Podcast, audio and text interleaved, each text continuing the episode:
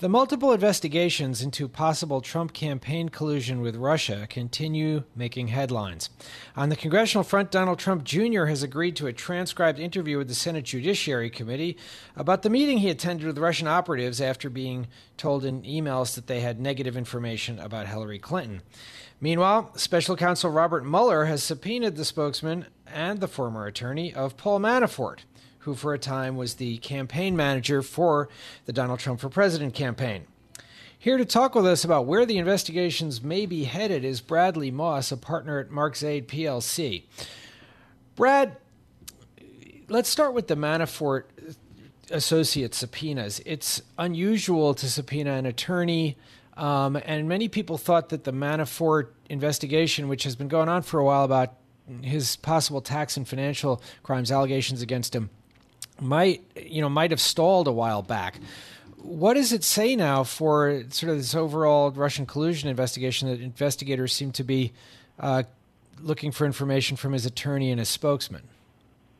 Absolutely. That's some very good questions. So Paul Manafort, along with Michael Flynn, are probably the two most exposed individuals from a legal context in terms of individuals who have separate potential criminal liability problems that they have to worry about and that are almost certainly currently being reviewed and investigated by Special Counsel Mueller and his team. The fact that the subpoena was issued for Mr. Manafort's former attorney is, in fact, rather surprising. It's a rather unusual move. And it'll be interesting to see the context in which this subpoena was issued in terms of what particular testimony Mr. Mueller is pursuing, because a lot of, obviously, the conversations that an individual has with his attorney are going to be privileged, and the subpoena can't override that with certain exceptions. One, of course, would be if there's evidence indicating that the attorney was helping to perpetuate criminal activity, if, in fact, if Mr. Mueller has evidence indicating that Mr. Manafort's attorney was helping Mr. Manafort commit tax fraud or wire fraud. That'd be one exception to the privilege rule. The other part, and this is going to be where I think some of us are looking to see where this subpoena goes, is whether or not they're simply using the attorney to try to verify some peripheral facts, to verify Mr. Manafort's interactions with various foreign bankers or foreign government officials from a purpose of a contextual and a time frame standpoint. Those conversations wouldn't be privileged because it involves third parties, so it could be used in a rather limited context there. Where this plays out, where this goes, and how it plays out remains to be seen. Brad, Andrew Weissman, who's one of the lawyers on Mueller's team, is known for aggressive tactics, and it seems as if they're putting more and more pressure on Manafort. You had the Dawn raid on his home, subpoenas to global banks, now subpoenas to his lawyers. It seemed like they're doing the classic prosecution move of trying to put enough pressure on him so that they'll have someone to testify.